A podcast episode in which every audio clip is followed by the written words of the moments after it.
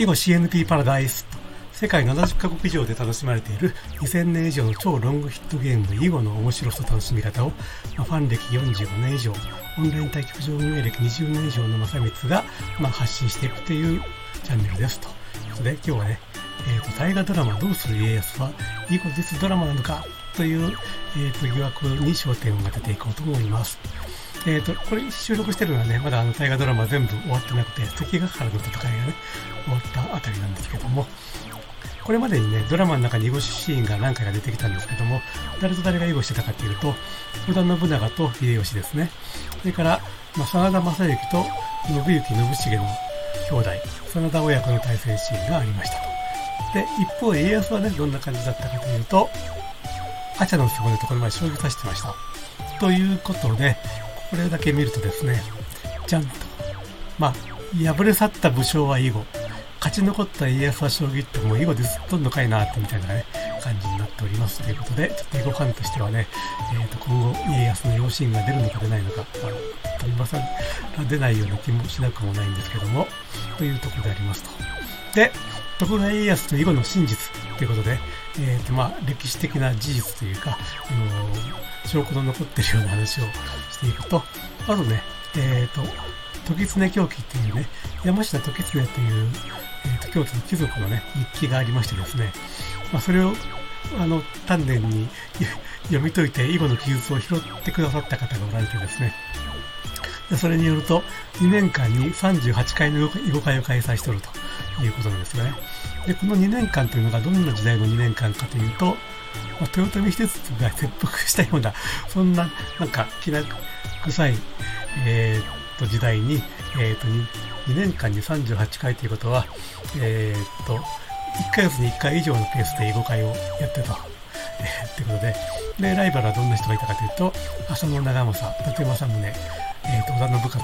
古田織部とかね、こんな人たちとね、囲碁会をやっていたということなんですね。はい。えーと、次が、ちゃんと、えーと、徳川家康と囲碁の真実にということで、おごうへの手紙と。まあ、おごうというのは、まあ、ちゃちゃの妹で、あのー、あえー、なんだ、二代将軍秀忠の正室ですね。で、おごうへの手紙というのは、おごうからでも、あのー、家康のところに手紙が来たんですよ。お父様と。うちの旦那の秀忠は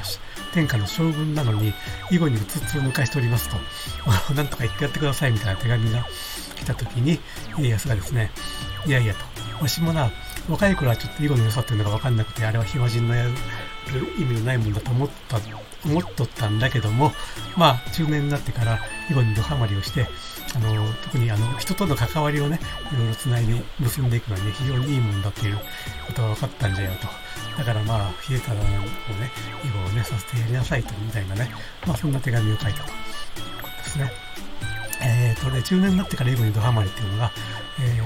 ー、よんじゅうごさいの時に日海、うちの本因坊三祖ですけども、に習ったということがね、伝えられておりますと。まあさっきのあの、えーと、豊臣政権下で囲碁会をやってたというのは、これよりもうちょっと後の話になってきますね。はい。で、次に、はい、徳川家康と囲碁の真実さんと、江戸幕府の体制ということで、まあ、自社、自社奉行の管轄下に囲碁どころ、将棋どころを置いたと。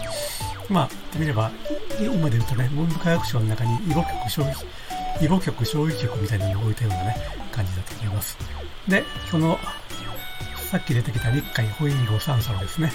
碁どころ、将棋どころに任命しましたと。囲碁局長、将棋局長に任命をしたということですね。で、あと、五一将棋指し何人かに、まあ、報禄を与えたということで、まあ、えっ、ー、と、五一将棋指しが、まあ、あの、国家公務員というかね、そういうことになったということですよね。ということで、えっ、ー、と、まあ、徳川家康はね、日本史上屈指の囲碁愛好家だったということが、まあ、わかるわけですよね。ということで、まあ、あの、どうする家康、えーと、関ヶ原の戦いが終わっている、今度、まあ、江戸幕府が開かれるわけですけども、家康と囲碁の関わりが描かれるのかどうか、ちょっとね、うん、まあ、一応注目していきましょう。ということで、えーと、本日の話はこれで終わります。ではでは、えーと、チャンネル登録といいね、よろしくお願いします。